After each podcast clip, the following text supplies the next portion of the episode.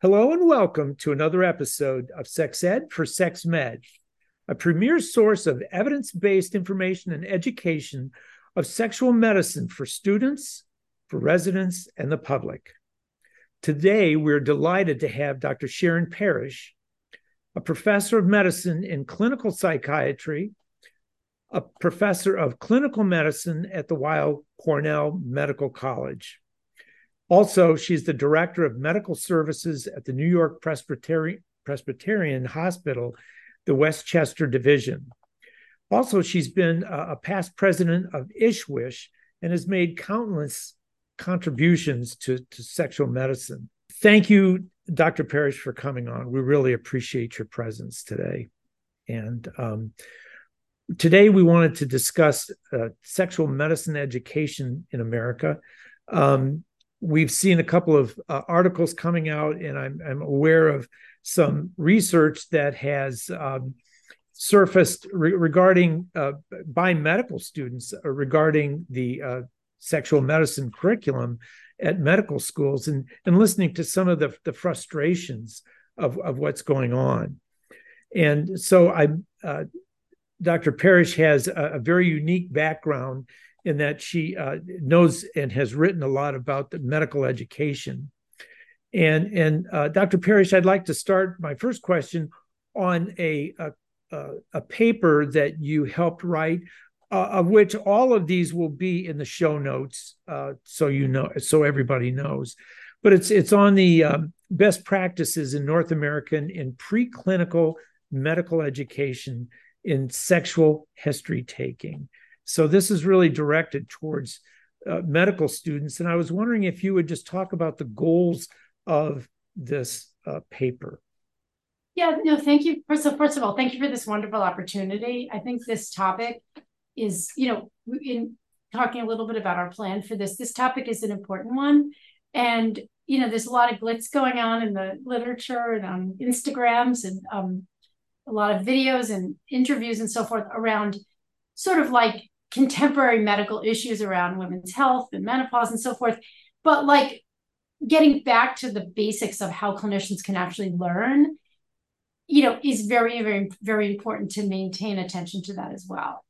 So starting with the beginning of our, you know, our, our agenda of what we want to cover, we're, we're talking about a paper that was um, published by a student, at the, uh, Elizabeth Rubin, Doctor Elizabeth Rubin, who's now a practicing O B G Y N. I believe she's still in Portland, Maine, but at the time she was a first-year medical student at Brown and very interested in sexual health. And I think it's important to state this because from the medical school point of view, a lot of the work um, has come like kind of grassroots style. There have been students or champion faculty who have said, you know what, at my institution, you know, there's some lip service to this or there's some core stuff being taught, but it's not enough.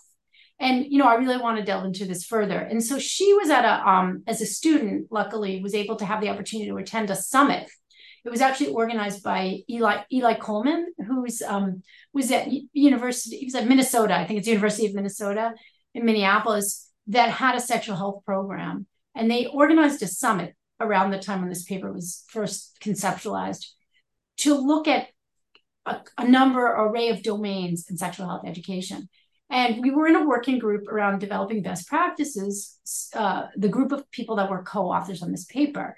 And Liz Rubin, as a first-year student, was very enthusiastic. And we talked about what outcome we wanted, and she wanted to take the lead as the first author. So she was a student when she started this process. I think it took us a little while to finish it. And she went on to, you know, become a, a faculty member. She's an um, O B G Y N and she has some areas of specialization. But the purpose of this was to look at the core, the most basic elements of education in North American medical schools in the preclinical years. And th- we'll talk about how that does apply to now and doesn't just in a couple of minutes. But it was to look at um, what were some of the guiding objectives or principles that were important to accomplish in an ideal preclinical curriculum, meaning the first two years. So they were things like just for students to understand why it was important to learn the basic skills of taking a history, doing some preliminary transition to counseling. So that's like sexual health education, you know, and learning the like way to approach explaining about informed consent pros and cons, risks and benefits, and, you know, advantages and disadvantages of different approaches to managing problems. And then to have the opportunity to think about where this fits into clinical encounters in different disciplines. Um, now, we we hope as students moved into later parts of their training and the, that are more, um, you know, the, that are, they're in their rotations and in their clerkships, for example, in urology, O B G Y N, medicine, that that like knowledge-specific content would be included. But this was about the core skills that could apply across all disciplines in medical, in medical education. And we outlined a collection of things that um, we, we called skills. So it had to do with setting the stage, the type of verbal and nonverbal communication, how to use um, the, the language, um, how to integrate it with other types. I mean, we were talking specifically about sexual dysfunction, but what were the types of things that we would cover in a sexual history? And we called that the six Ps, and I can get into that further if you wish. Well, and then we had, as a, a core element of this paper, was a script, right? So what were the elements included in the six Ps? What were the items? And then a script was an appendix about how you would walk through an actual interview. Um, and then I think I think we can go into the neat details of any of these that you like. Um, and then the final piece was going over the types of methods and the types of evaluation that would be optimal for students learning content and skills. So I talked for a long time, but I could I could keep going. But I think let's, let's focus on what um, pieces you think are most interesting about all of those different uh, components of the paper. Well, I think the six Ps were a, a big point um, because it was an illumination on what had already been done by the, the, the government, I think. Yeah, yeah, yeah. Actually, let me say one more thing about the paper. So maybe this is a good time to say it. We, we talked about this a little in our prep.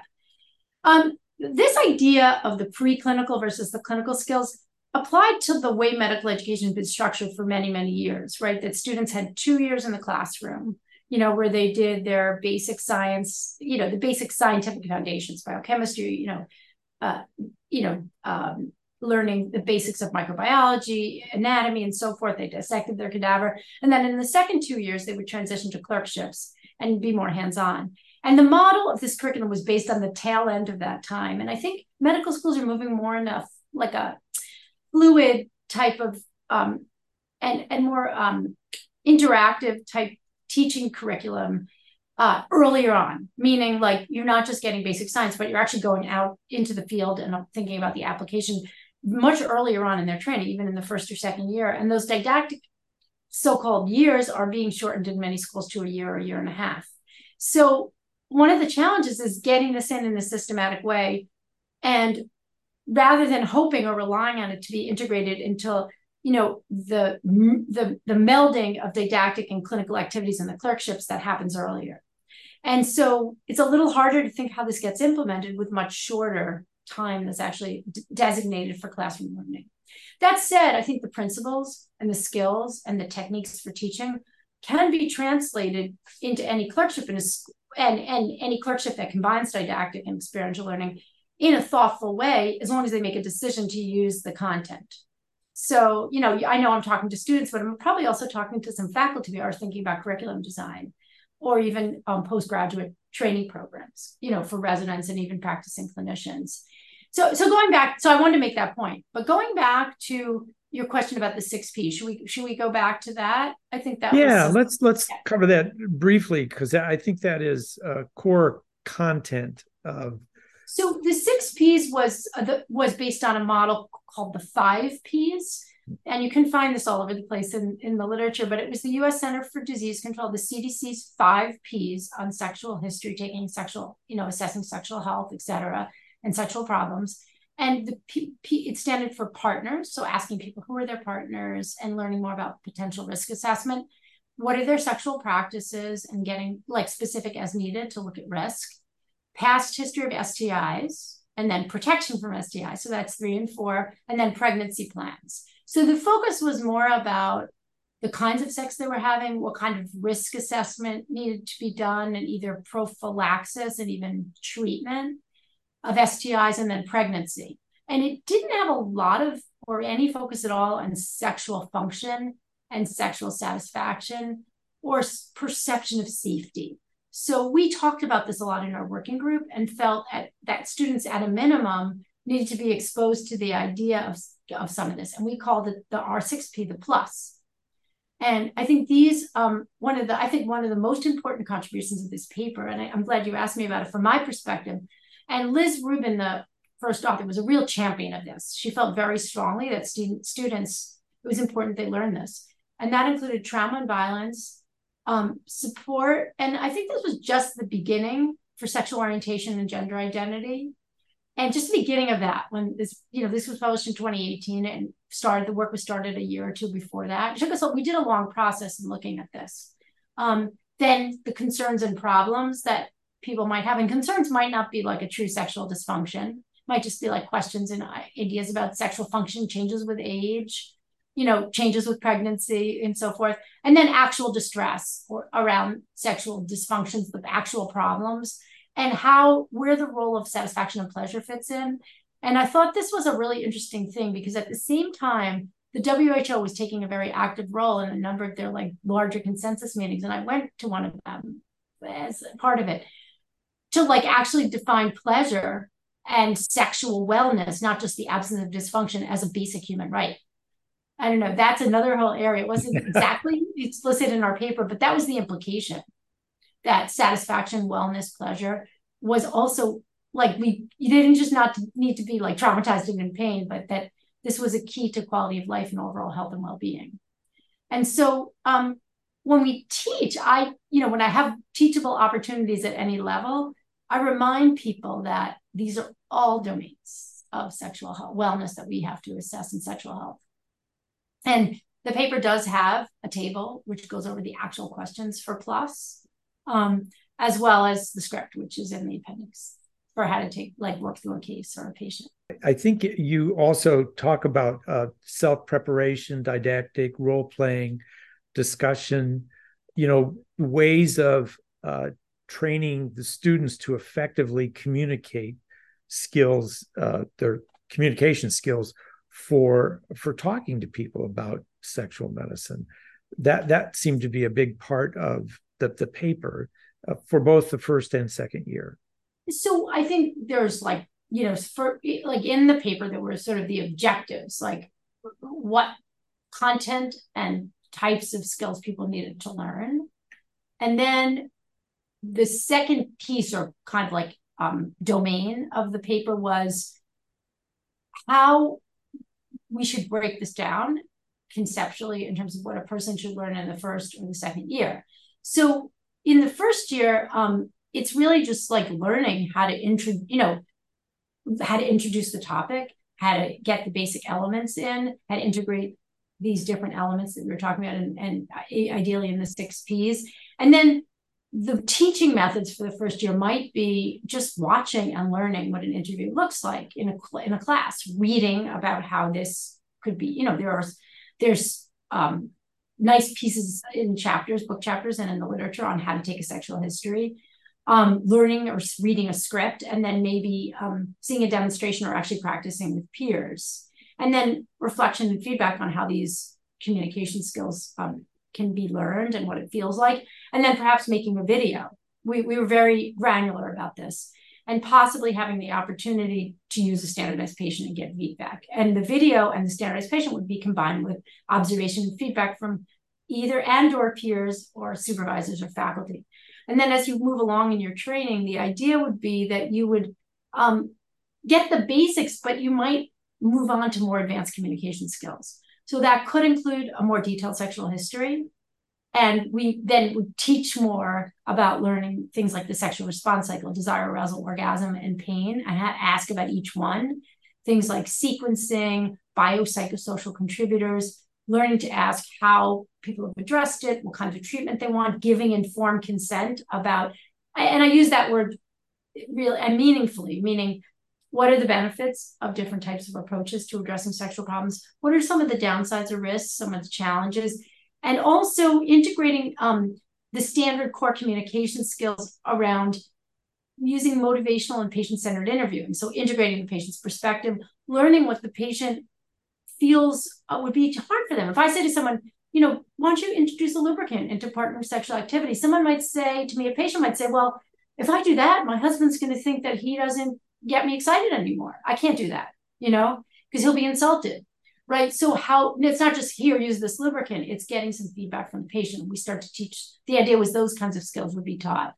And here we might use some of the same type of um, role-playing, practicing in pairs, um, and perhaps a more in-depth evaluation with video feedback or in an actual O S C E where you use standardized patients, you, and you might even get evaluated and scored, um, not only receive feedback, and something more summative about your skills is a, an actual exam, which would be skills training and assessment, of course, feedback. The other thing is to bring higher level skills in some of the more sensitive areas like trauma. And at that time, L, um, you know, L G B T Q was just being taught. I mean, not that we didn't know about it, but really robustly. I think people have come a long way in the past five years about making sure that's included. I mean, now students call everybody they, you know, and before they know the person's preferred gender, which wasn't true five years ago or six years ago when we did this work. So that was, you know, learning how to deal with those kinds of things and um, pairing more sophisticated content with more um, upping the stakes in terms of the, eval- the, the feedback and the evaluation. When does um, the student, the, the paper talked a lot about um, training communication skills, but obviously to, to, to communicate, people had to have a real grasp on foundational ideas in sexual medicine, like you you mentioned, like the uh, the sexual dysfunctions, the categories of sexual dysfunction, and a number of things like that. When would the student get that knowledge that they could use in these communication skills? Yes, so I, I think what we said kind of as a disclaimer in the paper, because we we felt um, it would be hard to include everything, and maybe maybe we shouldn't have disclaimed, we should have tried to tackle it. We we were more general, right? And I think this is the point you made in our pre-podcast discussion, that like it wasn't exactly clear when they should learn how to assess a desire problem, what are the biopsychosocial contributors, how to assess genital arousal difficulty or erectile dysfunction, orgasmic delay, orgasmic dysfunction, the role of different medical factors and, you know, the psychosocial, cultural and sociocultural and gender-based factors that inform experiences. And I think our disclaimer was kind of like, well, this is not going to address exactly what, where that content should be taught. But there's the implication that the basics of what a sexual response is, and the domains like biological, psychological, social, cultural, medication, medical problems, substances would be taught in tandem with how you take the history, right? Like you can't teach someone how to do a history without saying, well, you're going to ask about each of the phases and you're asking about each of the, so I call them the phases and the domains. So the phases are these, you know, desire, arousal, orgasm, pain. I guess pain isn't exactly a phase. The domains are biological, psychological, cultural, and so forth. And you have to give some of that information as you teach the history. Right. But we also said, as part of our disclaimer, was that it, it would probably be more likely getting more in depth about how you actually address and manage erectile problem. We hoped would be managed in clerkships later on, or sexual pain in women would be addressed and managed or taught in clerkships like O B G Y N, for example. You know, men's sexual health is actually interesting. Unlike women's sexual health, there's no one clerkship. We we chat, we start, we, I remember this discussion. There's no urology clerkship. Maybe they do a fourth year elective, but there is an O B G Y N clerkship. So then it leaves it to sort of like the medicine, is it in the medicine clerkship? Is it in the surgery when they get an implant clerkship? Is it in the, you know, and we, we acknowledged that that was also an area that needed more attention. Like how did content get taught in clerkships? Beyond like just framing it for people, you know. We also didn't feel that the first and second year didactics, given the amount, now remember, we're getting, we can, if we, if I can shift to one other point, sure. Which is that in two, five years ago when the paper was published, or six years ago, right, twenty eighteen, and then when it was written, twenty sixteen to eighteen, there was two years of curricular time. Now there's a year and a half or less. And so you've got to, you're going to get very limited hours. So you have to decide, like, are we going to just teach these skills? Like we've been talking about frames, domains, techniques for taking the history and counseling, integration of patient-centered techniques, including all the six Ps. Or are we going to actually teach, like, what's the differential diagnosis for low desire? And our feeling was that the frames and the domains. That's I we didn't put that in the paper, but it's a word. It's a it's a way that I often, when I'm giving a lecture on this, I'm sort of, I hope I'm not lecturing now, but we no, were like, I can't, once I get going, I just like to yeah, talk yeah. about it. So yeah. I use the idea of frames, you know, domains, frames being like desire, arousal, orgasm, pain, domains being like the biopsychosocial domains across across phases of the sexual response cycle. And then the six Ps are sort of like the content. I think that's the most important thing to get into the fundamentals. And that's what we focused in the paper. Now, um, I think it's another question, and maybe as we transition to talking about other issues in education, is like, where do you teach the differential diagnosis of sexual pain in medical, medical education? And because clerkships, there's even less defined, consistent standardization of like teaching like the differential diagnosis of sexual pain or a diagnosis problem around desire or or how to diagnose desire or how, I mean, I think, again, erectile dysfunction and male sexual problems are even more problematic because there's no clerkship, right? And medical schools and medical leaders have not thought that carefully about how to standardize that education. They sort of leave it to the clerkship leadership at each individual school, right? Has that been your understanding? And your yeah. Is are there people that are actually do, doing these things at, at their schools? I think there's variability.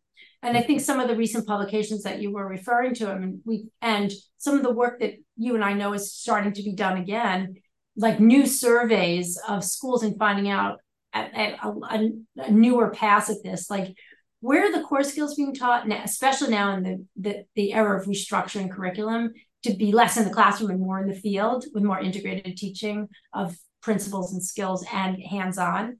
Where are the skills being taught and where's the content falling and who's responsible for it? You know, and I think like, I know, for example, I'm at Cornell now, I used to be at Montefiore. I know like the, there are leaders in the O B G Y N clerkship, you know, leading the education there that are interested in this. So they're making sure it's included. But I don't know if medical school Z, Y, or R, you know, X, Y, Z, Z, Y, R, U, Q, Q, P, um, whatever order you want to think of them. I don't know who's there in O B G Y N and whether there's standardization. And I think we could get really like down to the bottom of this and talking about the L C M E and A C G M E, right? right? So L C M E, for those of you that don't know, is the Licensing Organization for Medical Education. So I, this sounds, I think it's Liaison Committee on Medical Education, and the A C G M E is the Crediting for Graduate Crediting Council for Graduate Medical Education. They do have like requirements, but they're so general, and yeah. they haven't evolved to being more specific. So they don't prescribe either the skills and like the core frames and di- domains I was talking about, or the content for clerkships, as much as we in medical, in sexual health and medical education would like, such that we're sure that every O B G Y N clerkship is teaching the same thing about how to assess sexual pain, as an example. Or every medicine clerkship is teaching the same thing about how to assess a man or family medicine who comes in with erectile dysfunction. We don't, the the the requirements are, are so general that the, and, and I don't, I'd have to take another look. And that's one of the things we're doing with this new survey is how well people are matching with contemporary guidance from these accrediting organizations. What, um, yeah, and, and the students say, you know, th- that's not happening very well. What would you tell a student who's interested in this field, but isn't getting uh, the meat, so to speak, in the uh, at the school? What, what, what would you encourage them to do? That's a great question. So one thing is like, you look at this paper, right? And you can, I, there's a number of ways to phrase this. You can do grassroots, you can supervise up, you can organize and request, you know, or you can, you know, and one thing that like I've seen in a couple of places that I've been, like I was at Einstein and Montefiore before, as I mentioned, now I've been at Weill Cornell for the past decade, is that um, when students are aware of the possibilities, often they'll organize their own opportunities, right? And that's not to say that that's how it should be optimally done, but I think in the first two years, looking at a paper like this and saying, hey, you know what, we're going to go back to, um, you know, the people in charge of our curriculum and say, hey, you know what, we're not learning sexual history taking in our patient you know, what, I mean, we all have our different names for this course, like patients and, you know, patient, where they learn how to talk to patients, learn how to communicate. We have, we call it the, you know, the doctor and the patient one and two here, but every, I mean, every school has a different name for that. And say, like, we want more training on sexual history taking, and we'd like to learn more about counseling, or that you can do, you know, try to help get that included in the core curriculum stuff in the first year or two, one to two years. And then um, what I do see students doing, like I was, see here for, for a few years, there was groups of students organizing an evening seminar series to fill in some of the gaps that they felt they hadn't learned in their clerkships. Um, they can also go, you know, students get on clerkship committees and say, hey, you know what? We feel this should be uniformly taught in our medicine clerkship, in our O B G Y N clerkship, in our psychiatry clerkship, and can play a role that way. So, I mean, I think those are at least some basic things that they can do. And I know students have been quite proactive. What I think is unfortunate is that students actually have to do that, right? Like, so this thirty students here who put together this lecture series, and it went on for a few years, but it's not happening this year as far as I'm, yeah, as far as I'm aware, because it requires a group of student champions, or a student or several. But, you know, they got together and put together an eight session evening series on some of the, the content areas. And they invited some of the faculty who did this to come and did workshops. Um, but they shouldn't have to do that. They should be able to rely on the clerkships having it in place. Um, but in these times of transition, either, you know, organizing to ask for things in their clerkship, or just saying, like, we are going to ask for this ourselves until it is available or it's not available. You know, there are there are approaches you can take. I know the the, the student group in Chicago that I mentioned a little while ago, um, they organized seven seven uh, schools organized a, a group called the Forum, the Medical Student Forum, and they've done they've brought in people. They have uh, I think um, some good names in in the field, uh, uh, Lauren Stryker and and uh, Rachel Rubin. All are, are helping these students uh, with uh, meetings and becoming educated. And like you said, to your to your point, they're doing it all. And so, uh, I, you know, I, I didn't mention this earlier, but I did do a couple of sessions. So they have they to elaborate on this further. So it's the, the, it's a student forum of collab a collaboration of student medical group me, medical student groups across. It's not just one school. Um, there's kind of a champion school. I think it came out of Lauren Stryker's um, program, and she was the, like one of the the prime, you know, as faculty members who assisted them in putting this together. But they invited other schools. The the one that I did was on a Sunday morning, right? And Lauren was at. We were first. We gave like a little talk, and then we were panelists. There were panelists, and there were then they had some practice online practice opportunities where students worked in small groups across, you know, big geographic domains to, they were in different parts of the country to work together in small groups. So there was, it was a very creative, was it during the pandemic too? that yeah. particular, later in the, but I've done a few, but the, the but that is an amazing innovation. But, you know, you have to say, like, on the one hand, isn't that incredible? And faculty are available to help or, or to give a lecture or be on a panel, but they should be like learning how to suture or tie knots. Why aren't they getting this? You right. know, and why do they have to go outside their ordinary schedule? They're busy enough, you know? And I think those of us like putting together papers like this, or the group that's getting together to resurvey and try to feed it back to leadership, is to say, wait a minute, we need to do more to have this be standardized and integrated in the regular education. I wanted to bring up uh, two other papers you've done um, and switch the discussion. Sure. We're talking to and about medical students, but, you know, clinicians that have gotten out that that didn't get anything, um, very, very little in their training, and are now practicing. You did, you worked with some of your colleagues in, in the group ISWISH to bring up a, a process of care, or P O C.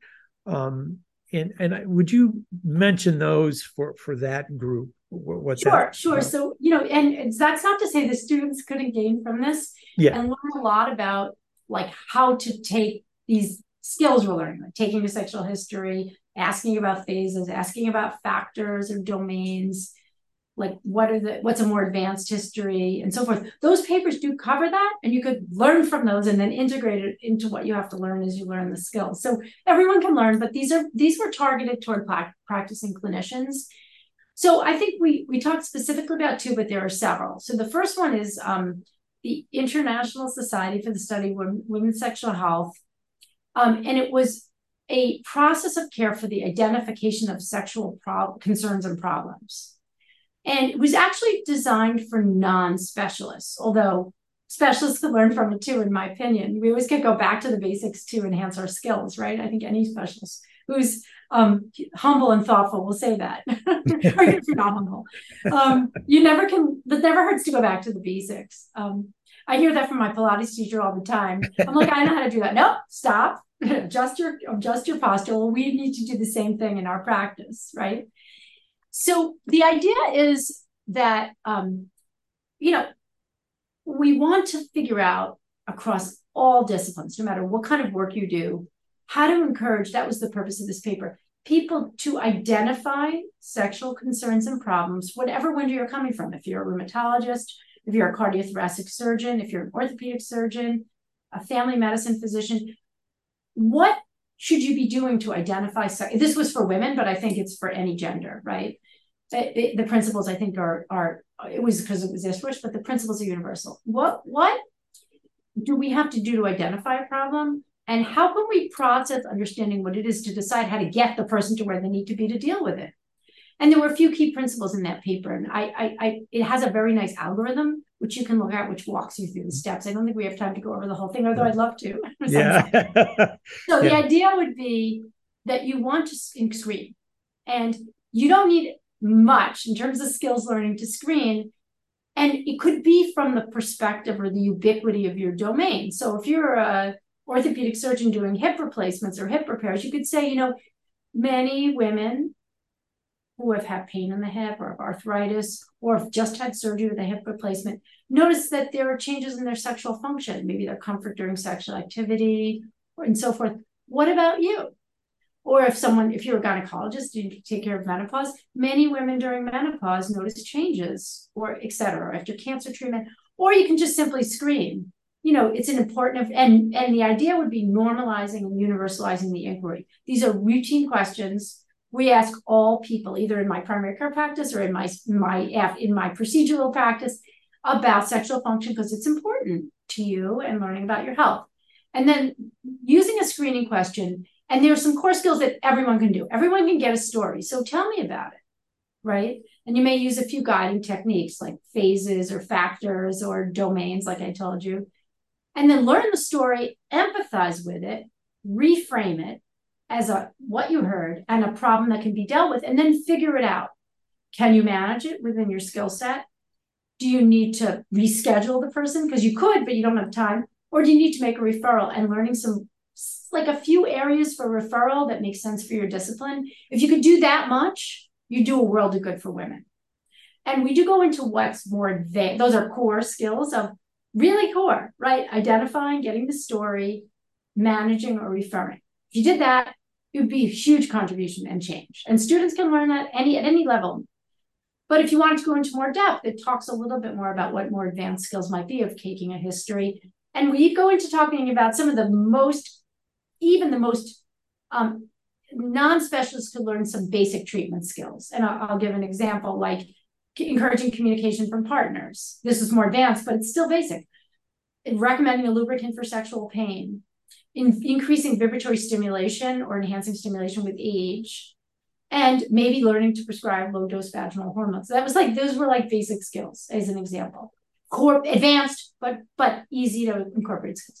That's that. That was the nitty-gritty of that process of care. I don't know if you have any additional questions.